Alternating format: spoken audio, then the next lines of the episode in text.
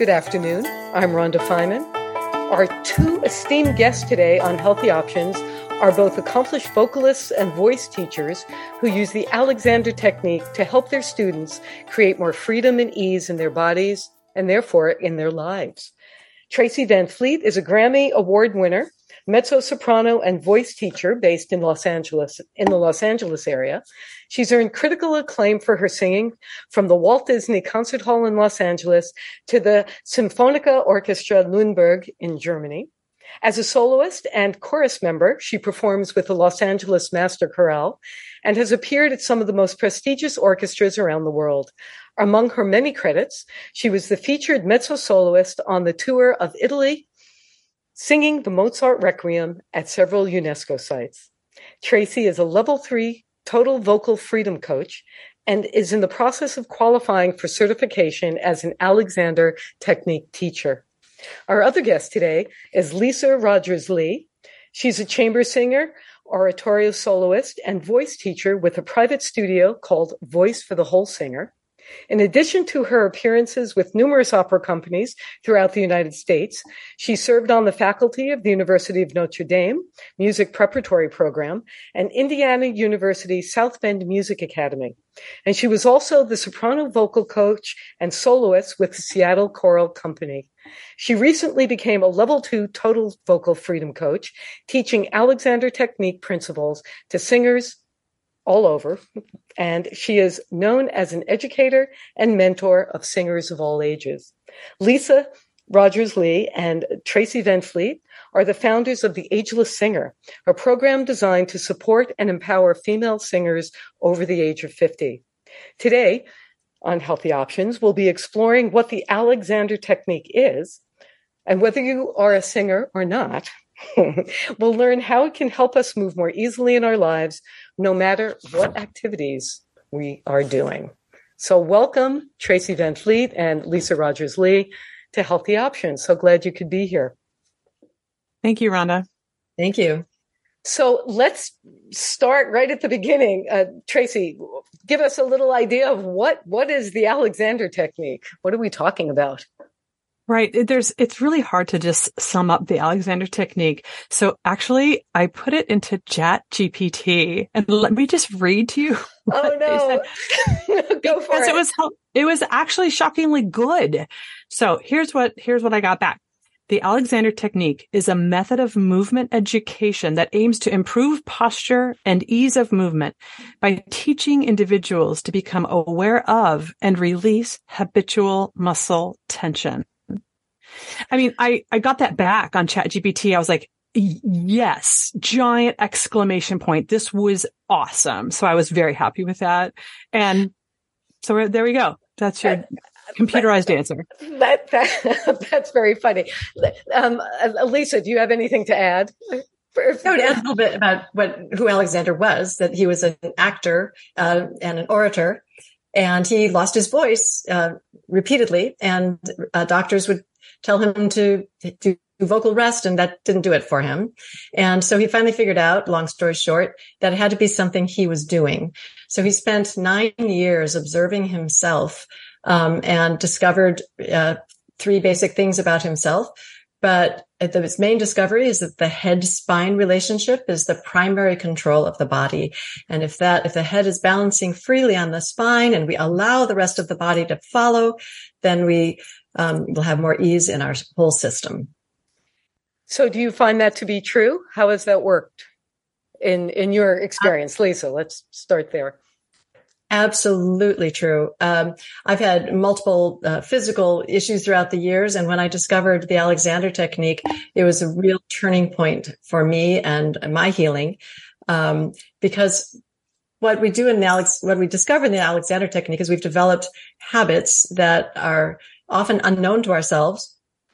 And we can work, once we recognize those habits, then we can learn to inhibit them and move in a different way.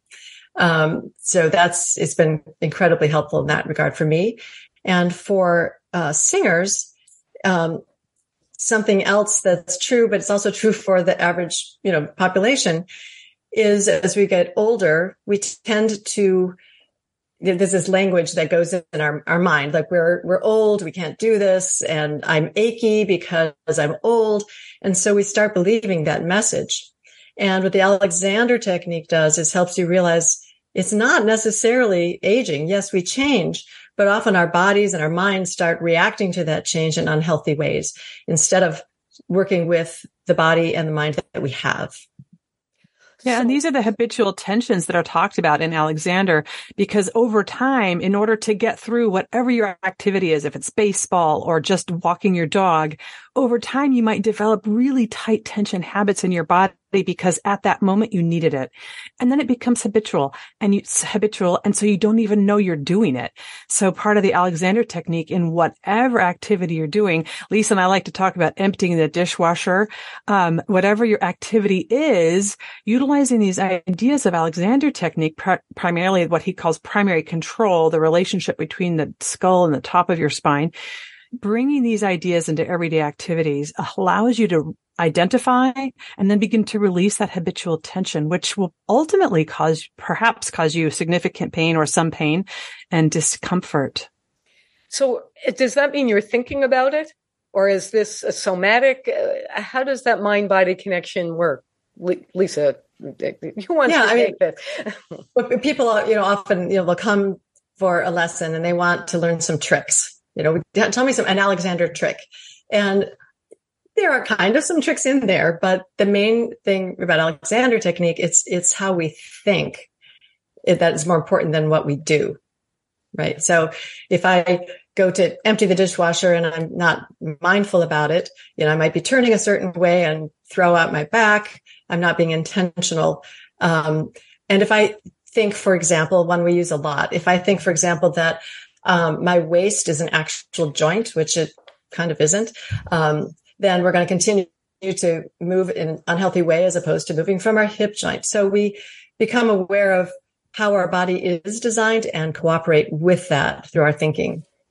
Yeah, a big part of what we do at the Ageless Singer and in Alexander Technique in general is we need to educate people about how your body actually works. Now, not all Alexander teachers work that way, but Lisa and I definitely have a strong belief in let's learn about how does my body when I bend over? What is the natural design? And that's a big part of Alexander is reverting to natural design.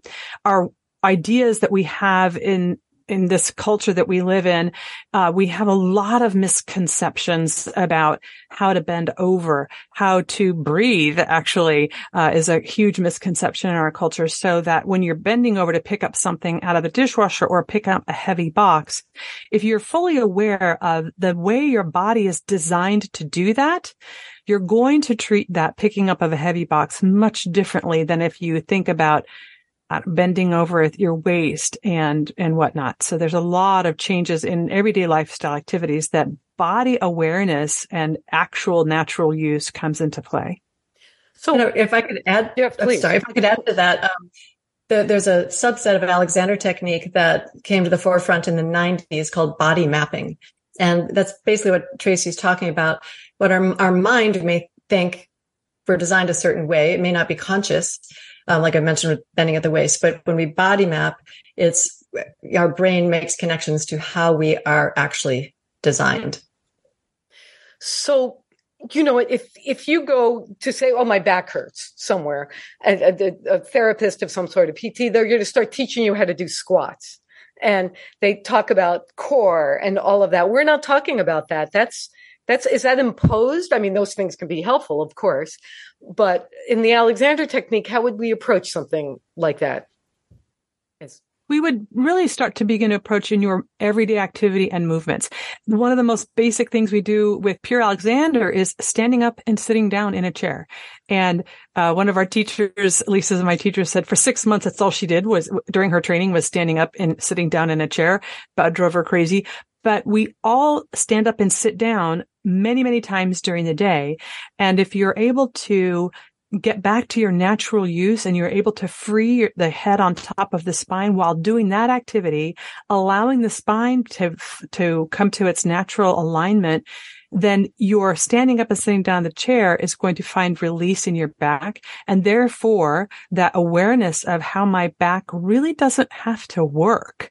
And, and it's built to stack upon itself and it's built to stay erect on its own without us holding and anything in place with muscles so that when we learn these activities through Alexander technique with the releases that are just the premise of our technique, then it, we take that back pain and we're not going to necessarily say do this today for your back pain. We're going to say do this every day in everything that you do. Now, that doesn't mean you're going to be thinking Alexander technique every minute of the day. There's, I, early on in my training, I said to one of my teachers, I says, Oh my God, 200 times a day, I find myself scrunching my neck.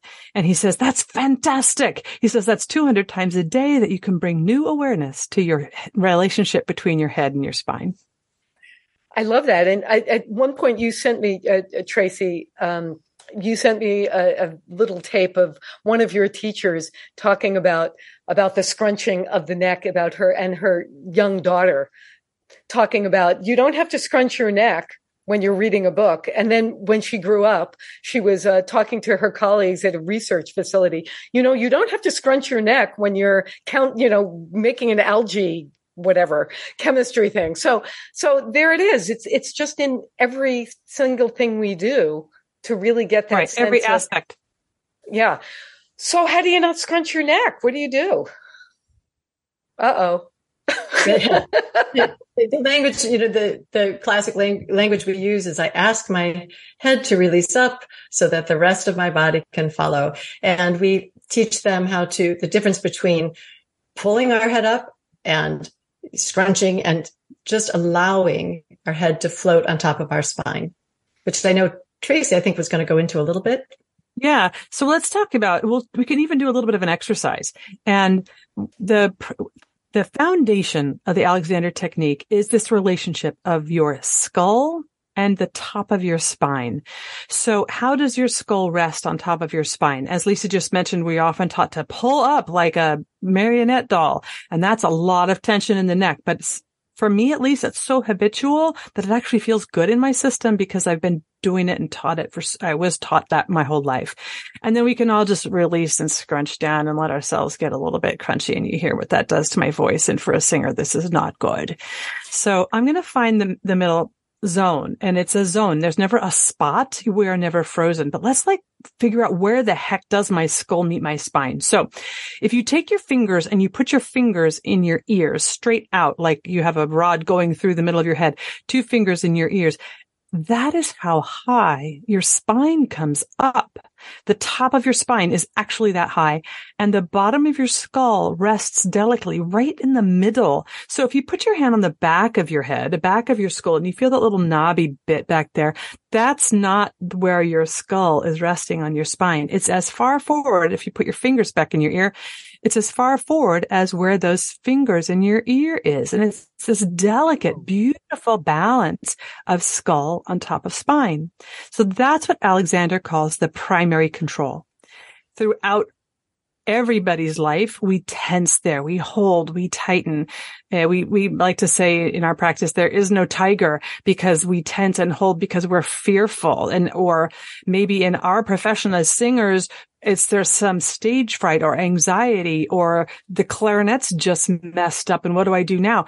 So we tend to tighten at that point and that's where we tighten first and foremost and habitually. So if we think about that way, the skull can rest delicately on top of the spine. Just think of it as a beautifully lubricated ball on top of um, I don't know, I think it's ball and socket. It's not a pure ball and socket at all, but let's just imagine that for a minute in there.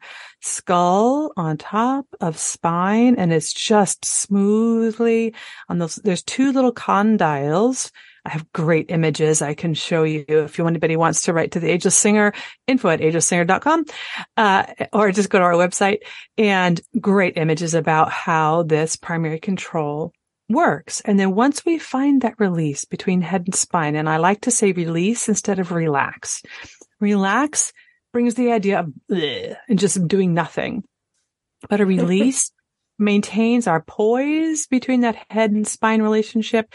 And when we find that balance and that ease between head and spine, then oftentimes we can then begin to let the whole system respond in a similar way.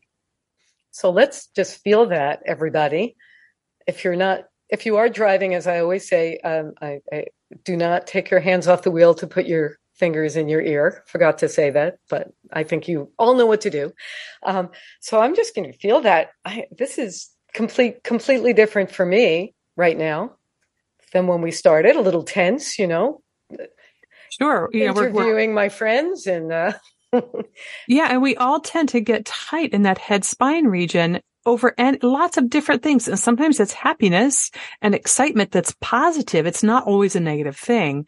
So we just need to become more and more aware periodically when you find your shoulders creeping up tight or high. Or the other day, my shoulders were up high. Just, I don't even remember what was going on. I'm like, oh, look at those shoulders. I'm just going to let them release.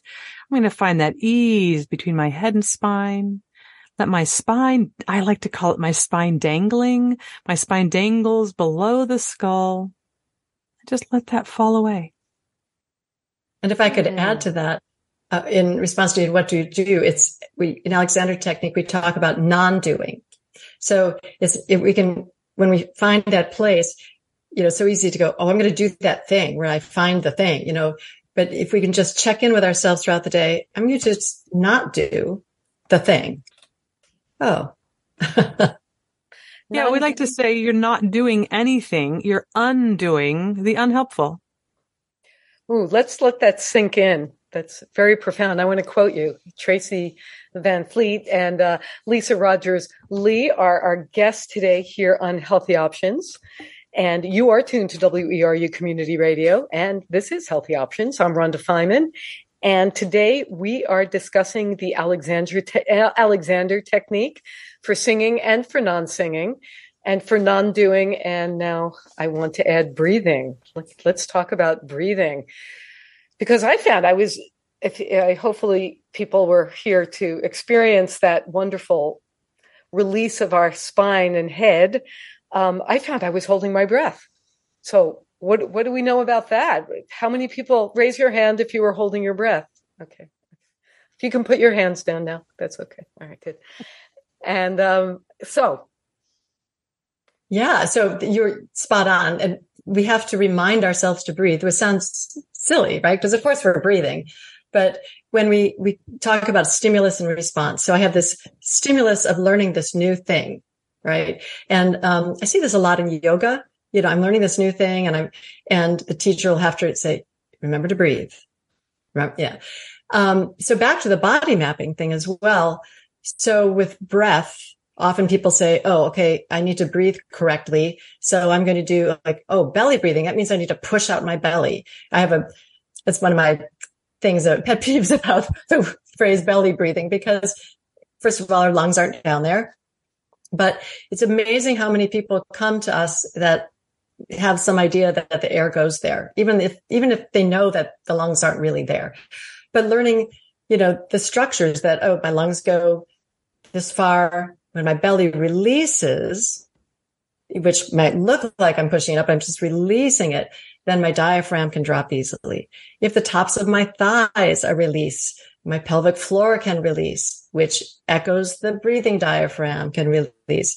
So again, it's knowing how we're designed and then cooperating with that. But again, it's mostly about release. Yes. And if you're doing any of exercises, as Lisa mentioned in yoga, if you're doing that Alexander exercise we just now did, and you notice yourself holding your breath, it's this concentration. We're really trying to make our body do a thing. And remember, this is all about non-doing, undoing. And so just remind yourself, oh, just allow the breath allow the breath. I like to say allow the breath go into your back because our lungs are larger in the back than the front. People a lot of think I'm a little bit nutsy when I, I, I don't like to talk about the front at all. Just let the breath go down your back. Those giant lungs that are in your back, which is very foreign to many of us. And then just think about that head spine release again with an easy, natural breath. So in order to, and in order to do that, something you'll hear us say a lot in our teaching, we use the word pause. It's like, oh, I'm not breathing. I better breathe. So then I can do the thing. And then, oh, I'm not oh, right. It's just pause so that you can notice because we can't change what we don't notice. So allowing again, allowing ourselves to take time to notice so that we can release. And you can tell even when we talk about this work in this 21st century, we are so go, go, go, go constantly. We all had a huge slowdown in 2020. We didn't expect it. What a surprise. But now we're back at it again, full steam ahead. So I call it the luxury of pause because we don't allow that in our lives, especially in our bodies. So I was listening to an interview the other day of a woman who took an Alexander lesson for the first time. And she said, she will do me time, yoga, meditation, but she's discovering that with Alexander technique, it's always going to be me time. Every time you bring your awareness of your Alexander ideas and directions to yourself, you get that calmness, that perhaps releasing of those habitual tensions in your body that otherwise you might not get until you intentionally go to a place and do the thing. Well, we are on radio, so we don't want to do too long of a, a, silent pause, but I would invite our listeners to take a moment just now, a number of breaths, just or whatever is natural for you, right? The non-doing, no, no, no uh, uh, requirements, but to take to notice. Let's just take that moment of noticing. I'm noticing that I've most very much more relaxed. My breath has expanded in the front and the back. And and Tracy Tracy Van Fleet has uh, has already um, mentioned how our lungs are in the front and the back, and they are larger in the back. So therefore, let's focus there. Let's take a moment to notice what's happening when we breathe in. And what about the exhale? How do we, you know, focusing on the exhale, allowing the exhale? Is that a doing? Am, am I even using the right language? Help. I think it's bringing aware, bringing awareness to the exhale. Um, it's because it isn't a doing. Now, as a singer, it's about slowing down the exhale. Um, and I always ask my singers to bring their awareness to their core. And we talk about what that actually means. Um, because in the exercise world, they might think of it differently than, than we do, but bring your awareness to it when your when your lips are pursed. You know, if you exhale with your lips pursed, it slows down that exhale. What do you feel in your core? Oh, so what happens when I'm singing or speaking a long phrase or doing the thing is what's happening in my core. And often we'll find people are breathing way up high, you know, just under their collarbone and have lost that connection to their core, which is really their spine, the muscles around the spine. So when we are talking, are we talking about a, a, postural a postural piece when we talk about the core? What what what are we talking about? What do we mean by core? Because someone might be thinking of doing, uh, you know, curls with uh, weights or something. Right. Um, I am just newly, I haven't discussed this with my teaching partner, Tracy, but I'm doing uh, this new way of thinking about it, which is it is not specifically Alexander, but we always say, when people say, is that Alexander? Well, everything is Alexander if you're bringing that awareness to it, right? So what I've done lately, and I've, with students have had lots of aha moments with it, is to think about that the bottom of your spine, which is really your tail, which is almost what you're sitting on, um, that in the front, in the front of your spine, which is behind your organs, so it's very close to the middle of your body, but not not in your back like we often think. And as we exhale, if we think about each little vertebra, there's a little zipper. So think it, there is not a real zipper. So this is not a body map thing, but thinking about just allowing as you go up the spine to, for allowing that to engage. And you're not going to make it engage, but you can notice it. So if you exhale through a pursed lips, and you can just notice what you notice. What did I notice? I noticed.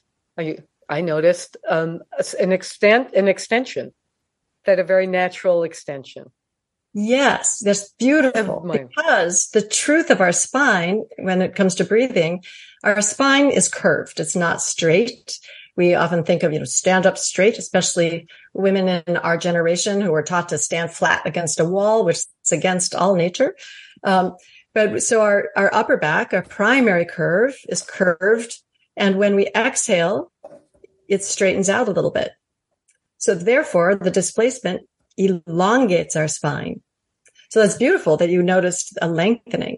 And often we get in the way. We start to exhale and we shrink, right? And, but when we exhale, indeed, we're lengthening. Ending.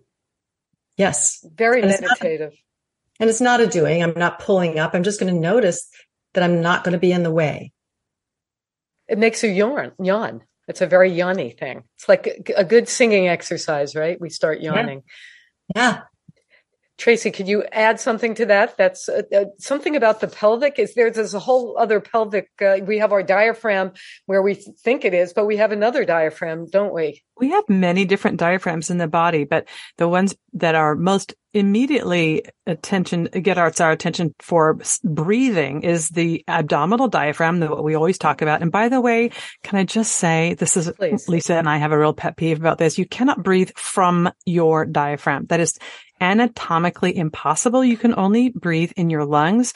Your diaphragm has been proven scientifically. It is completely out of your control. It is an unconscious movement. It is, you have, you cannot tell your diaphragm to do anything you, you have no control, a conscious control of the diaphragm. So just get rid of the breathe from your diaphragm thing. What people really are intending, that's an, in, this is more of an inhalation thing, but it's just to allow the ribs, the, sorry, the lungs to expand down as opposed to catching our breath up wide, high in the upper chest. Like Lisa said, behind the collarbones. That's not what we need to work on. And I'll, and again, add specifically around the back, in the back of your back where the power of your lungs is.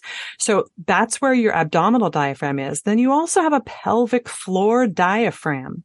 With the inhalation, that your abdominal diaphragm does descend and your pelvic floor diaphragm also descends. With an exhalation, when you're breathing out, that abdominal diaphragm naturally retracts.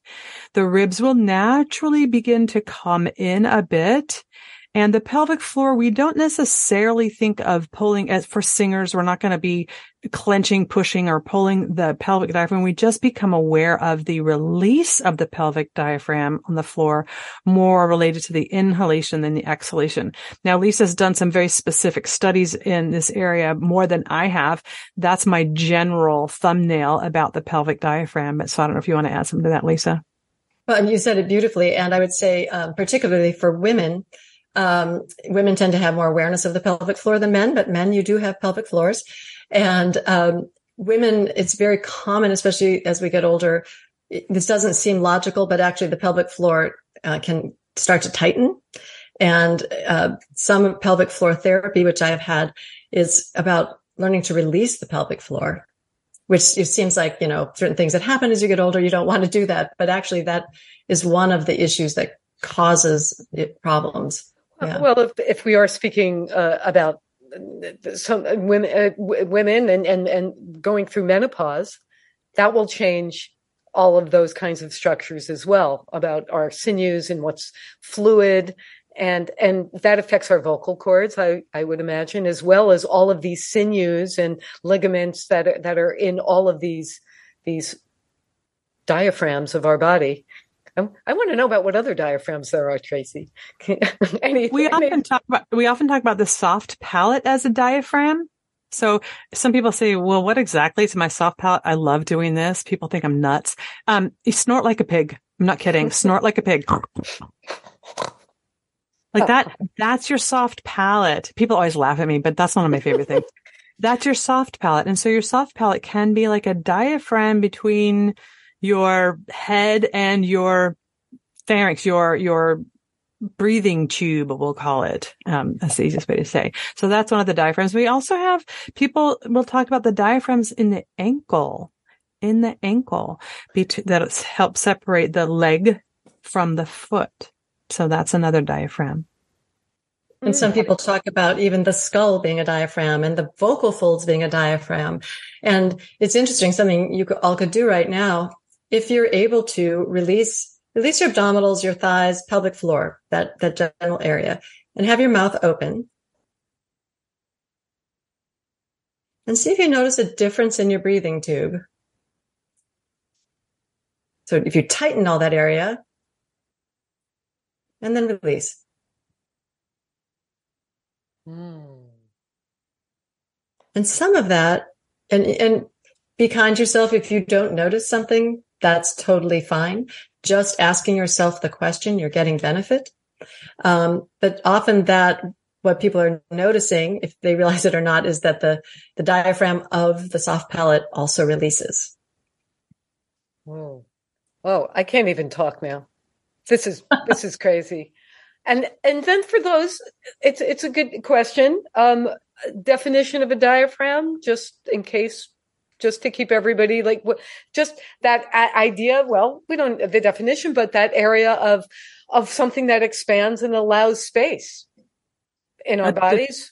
When tissue that in. divides a tissue that that yes. separates one area for the next area. Right. In some cases, it's a muscle. In other cases, uh, it can be Yes. I don't know. Other tissue? Yeah. Just just to kind of get a get a kind of a, a, a sense, well, of of what what we're talking about in case not everyone doesn't do anatomy, you know, in our everyone has their strengths. well, actually, as you say that, um, the, yes, Tracy's right. If they're tissue that divides parts of our body, and being aware of them and being able to release them connects our body parts. So we're doing, go ahead. I was going to say because when we when we tense a part of our body, we are actually causing division and we are separating aspects of our system, our whole muscular skeletal system that want to work in tandem. They want to work together. And oftentimes using talking about these releases that we bring with Alexander work, you can get into the, if you want to sit in a chair or pick up a heavy box, you actually, with bringing these releases into your spine, your head spine relationship, you dropping your tail, allowing it to be free, then you're actually going to be working a deeper set of muscles, which incorporate the whole of yourself rather than those external muscles that we feel like, oh, here I have control of myself now. Now I can do the activity.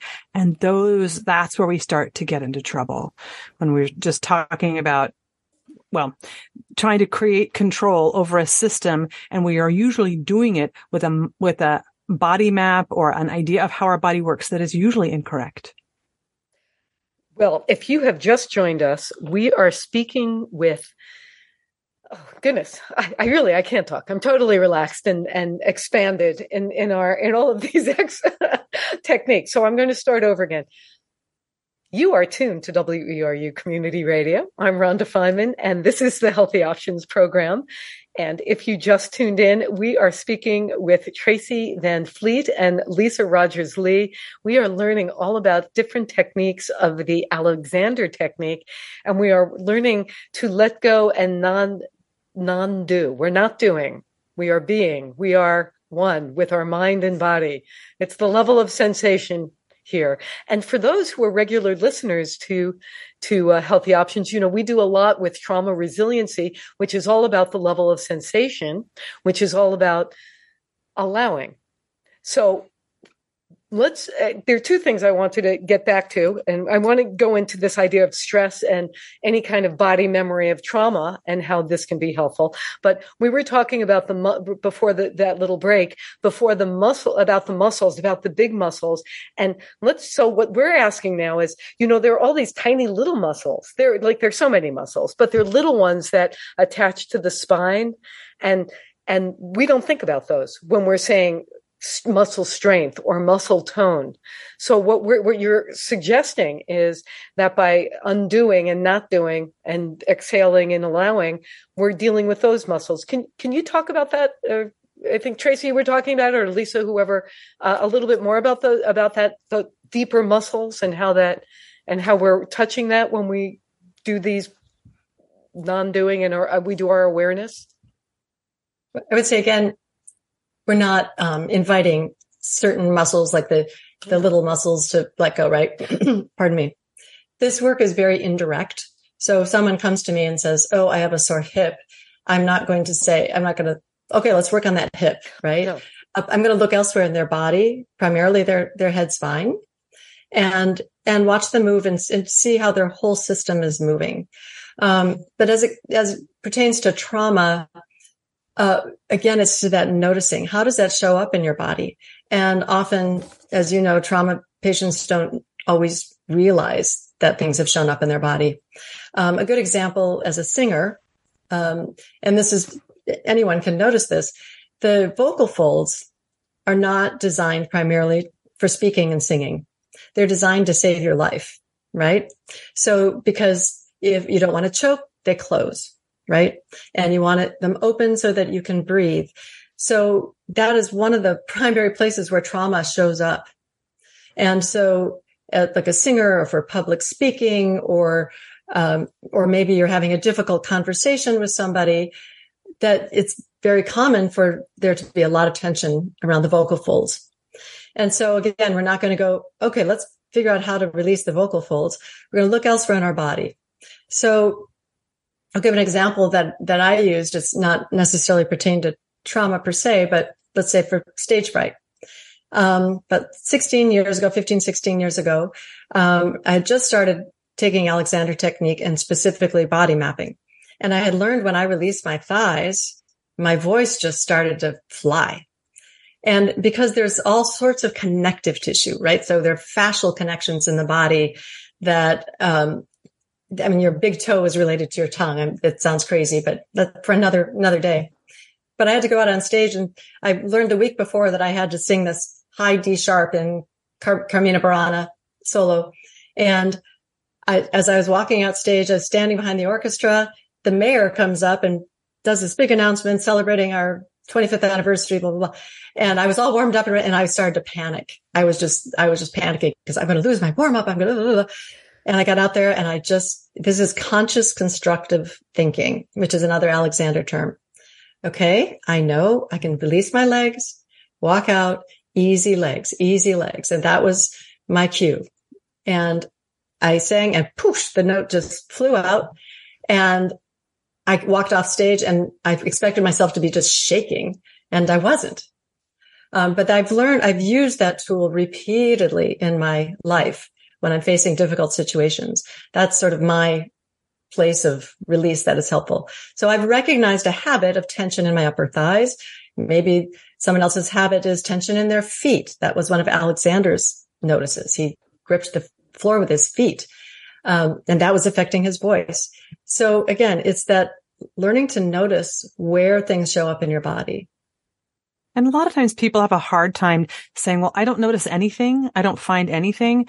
So it's just learning to become aware of your body and giving yourself a lot of kindness about just give it some time and give it some ideas. So oftentimes my I carry my attention in my left trap. That's just where I live. Um, but instead of thinking for me, because it's so close to the vocal cords, so I do the what we often teach in Alexander technique is the indirect learning. So I'm going to think of, well, okay, I know there's tension there and I'd like to release it. But instead of that, where do I find ease? Where is my body released already? And I make a joke, my triceps, they're always doing nothing. So I can always go to my triceps. And as Lisa said, she notices her thighs. My thighs are not such my deal. It's my traps. And every person is going to have their own part of their body that is their habitual hold or habitual tension. And so the feet are pretty universal. We can pretty much always say, I say to my students, find, find your feet. Where are your feet? Because honestly, you're standing there for whatever amount of time and you have forgotten that you have feet. And so when you say somebody gives you the idea, find my feet, it's like, oh yeah, oh yeah. Oh, oh. So you're whole self is from the bottom of your feet, comes all the way up through your entire system, including all the muscles and sinews and bones, all the way to the top of your skull. And we connect that whole body just, and these are ideas. This is mind body idea, connecting the, the thoughts. This is not actively doing. We keep saying non-doing. It's just bringing your awareness to the connectivity and find your feet. And suddenly your head is connected. This is such a relief not having to do. I have to tell you, giving, I just want to give everybody permission. We're giving everyone permission not to do. Take that in, everyone. Okay. Yes, because no matter what your activity is, whether you're a, an athlete, a musician, um, someone who sits at their computer all day doing CAD stuff, whatever it is that you do every day, you have probably been taught how to do that activity. Well, not sitting at your computer per se, but we develop habits, right, uh, around that. And so what we want to begin to do is uh, yes, you need, if you're highly skilled within a physical endeavor, you have things that you have learned to do. But by now your body has done these things so many times. And now the intention habits have crept in to help you get through that moment. And then they become habitual. And then those, because that's tightening over here, this starts to tightening to kind of balance you out. And then we're tight everywhere. So here's the non-doing just begin to so, release. So what would yes? so we're we're almost looking at the uh, difference between uh, how we've evolved and how we're designed. Designed versus evolve. We're not designed. We're evolved. We're evolved. We're, I think we're both evolved and designed. And again, our phrase in Alexander technique is working with our natural design because we have this crazy idea in I would call it Western European culture, um, probably globally, uh, well, not a globally. For instance, folding at the hip joints is not. We just mess that up in our Western European American North American culture, but um, we have these crazy ideas about how our body works, and it doesn't work like that. That's not how your body is created. Lisa, did you have something to add, or no? Oh, I well, I will. I was thinking of something. Um, yes. back to your back to the trauma question and tension and fight or flight that when we release our own selves, that shows up in our relationships because we have what are called um, mirror neurons. And this is a proven thing. So if, if my body's all tight and I can have a big old smile on my face and look really happy, but I'm really internally in knots, that person that I'm with is going to absorb that, is going to mirror some of that. They might not literally mirror it, but you know how sometimes you're around a person, you just feel so easy around them, you know? Um, it, so that's, that's another thing that the Alexander technique, um, can help with. So for those of you who are, who are, you know, have to go to like boardroom meetings or, and someone's just driving you nuts, take care of yourself, which is another Alexander thing, for, uh, principle for the teacher. We're taught take care of yourself first. Put the oxygen mask on yourself first. Because if I'm teaching someone else how to notice certain things in their own body and I'm all tied in knots, mm. they're going to have a very difficult time finding release. Yes, we certainly are absorbing energies from each other, aren't we? Mm-hmm. And when the whole trauma thing uh, aspect is we do have flight and fright, but we also have freeze. And we can't forget freeze because that's where it that level of sensation lives in, in our in our body. And this is just seems so beautiful way of of relaxing and noticing and allowing. And and without having to relive the trauma because we're not talking about it we're not having to think about it. We're just noticing the body yeah becoming aware of our body habits because it's habitual it's hard to become aware of that. It's just something that we do. It's like if you've been driving a car for 20 years and I, I mean, you can bring your awareness to where your hands go and where your feet, what your feet are doing when, but most of that now has become instinctual and habitual.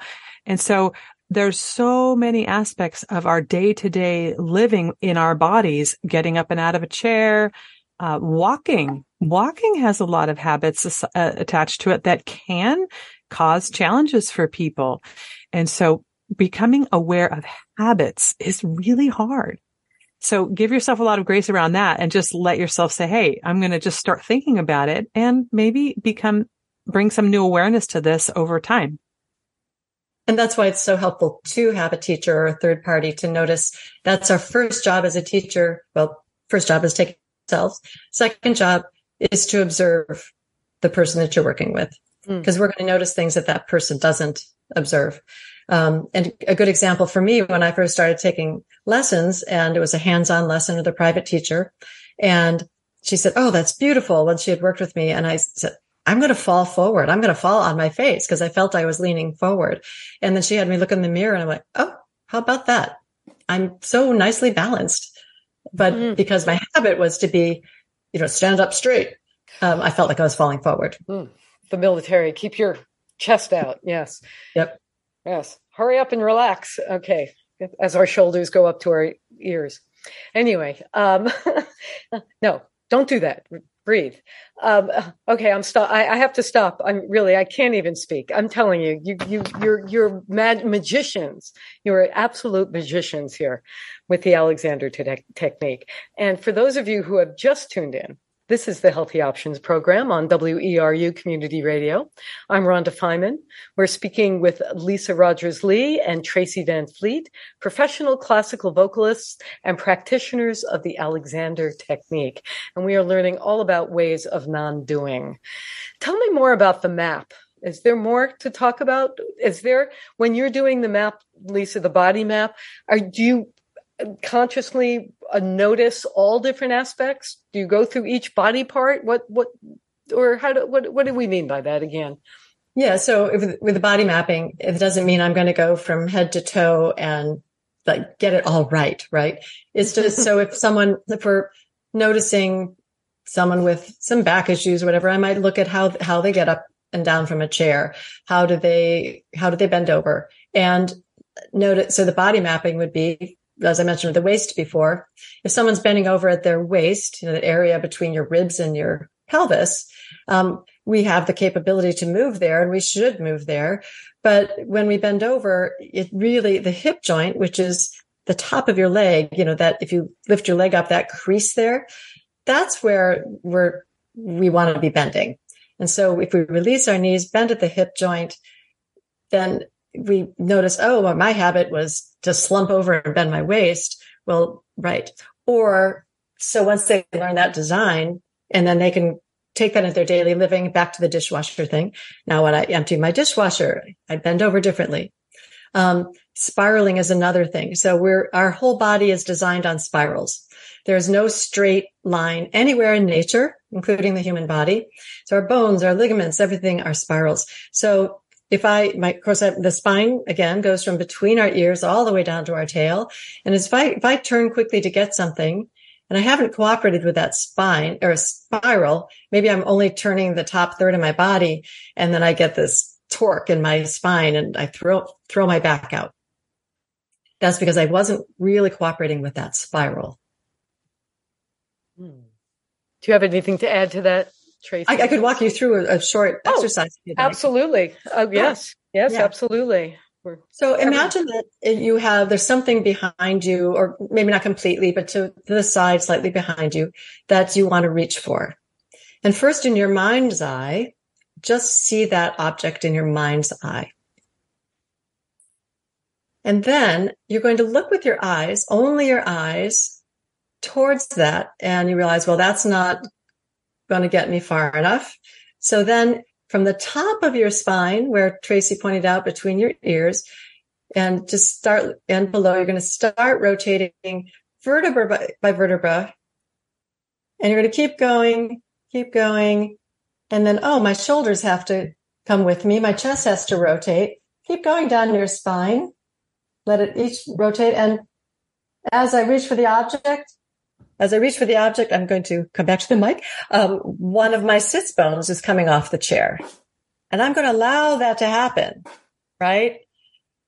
And if I don't allow that to happen, I've left out the bottom of my spine. So now as I come back, I'm going to do the reverse. I'm going to let that sit bone come back down and now start spiraling from my lower spine up through the middle, my then eventually my shoulders come with me, then my head, and then my eyes. Now that's a very slow way, but the more we practice that and every time we go to move and we think about that spiral leading with our eyes, head, spine first, and that's a good example of allowing the rest of our body to follow, then we're really cooperating with our design.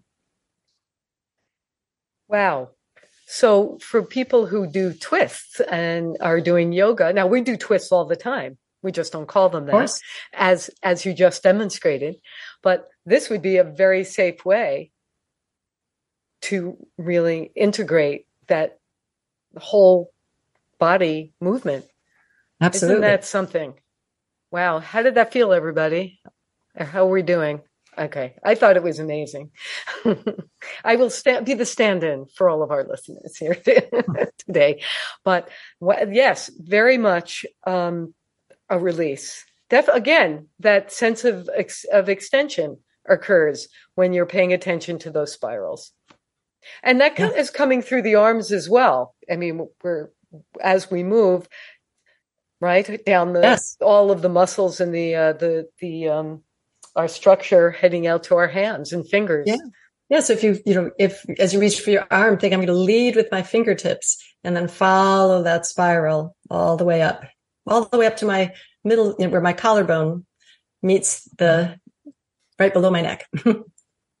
ah, the, right. Because that's really, isn't that where our shoulders really am. Well, let me, if I know you have a lot of people who might be driving, but if you're not driving, you can do this exercise. If you're driving, you have to like rewind and play or get the rewind, you know, the, the archives. okay. So we often think of how our arm. Okay. So I'm just going to say, where it, does your arm, the end of your arm? So put your hand where the shoulder, where your shoulder seam would be, like your sleeve, where your sleeve stops at the top of your shoulder, right?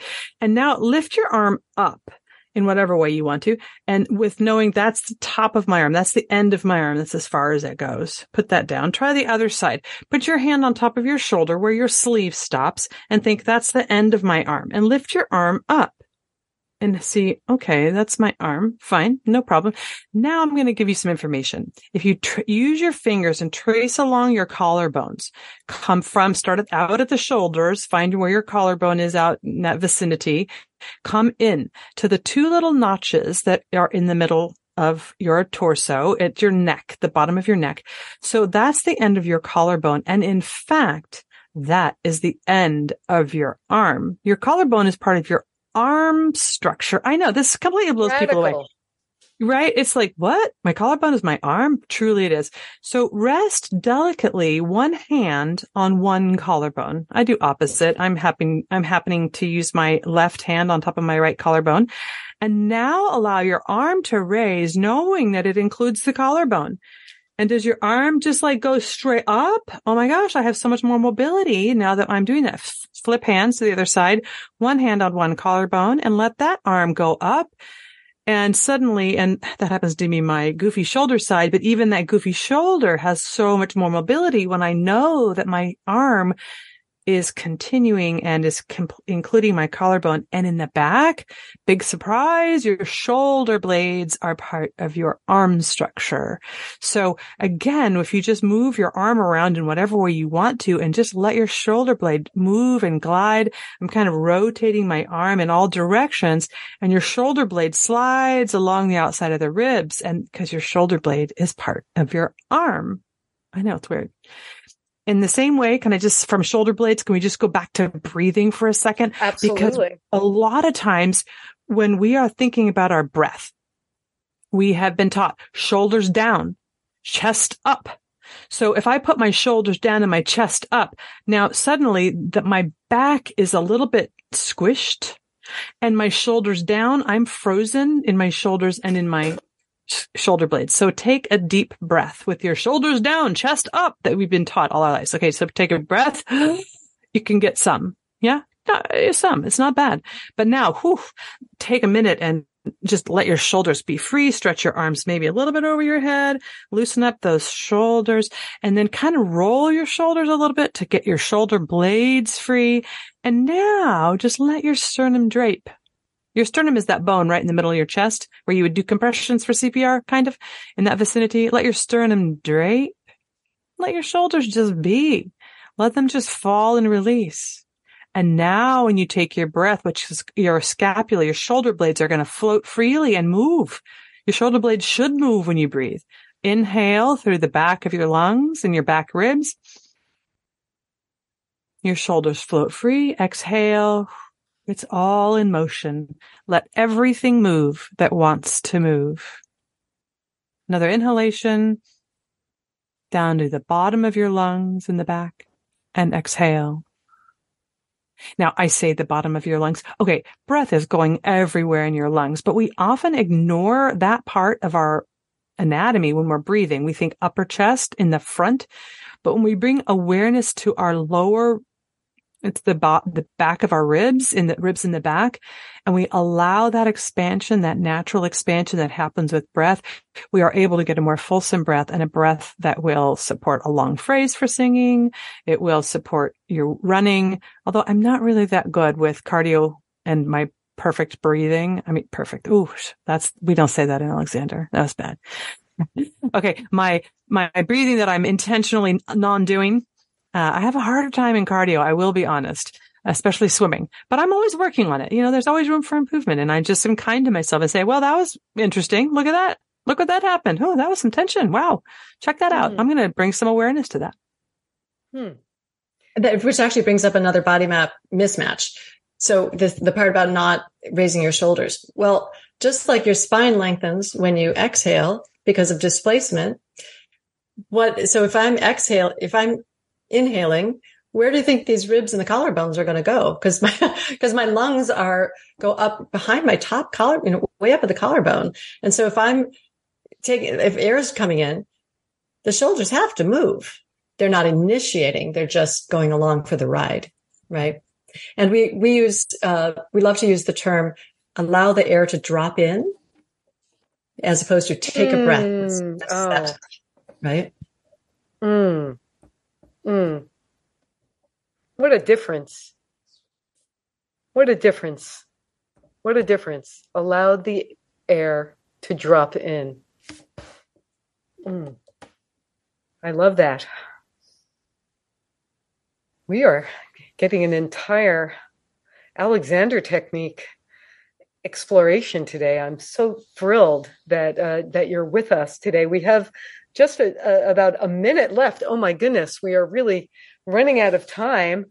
I just want, I, I, I just, that's a great place to leave. I think that we have expanded and relaxed and I'm, I'm just so, uh, I, again, incoherent, but I will attempt to do my reading because I'm good now. I'm good. I'm relaxing my thighs and my feet.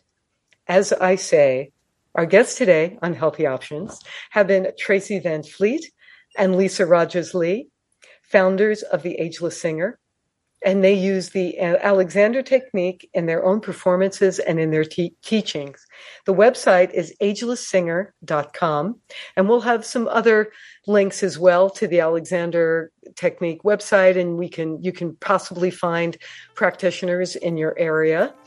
And thank you so much again for being with us, uh, Tracy Van Fleet and Lisa Rogers Lee on Healthy Options.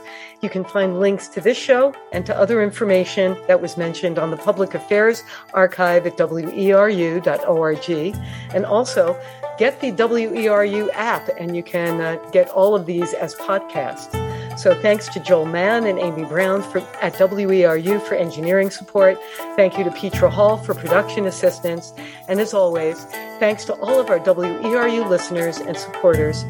This is Rhonda Feiman wishing you the best in health.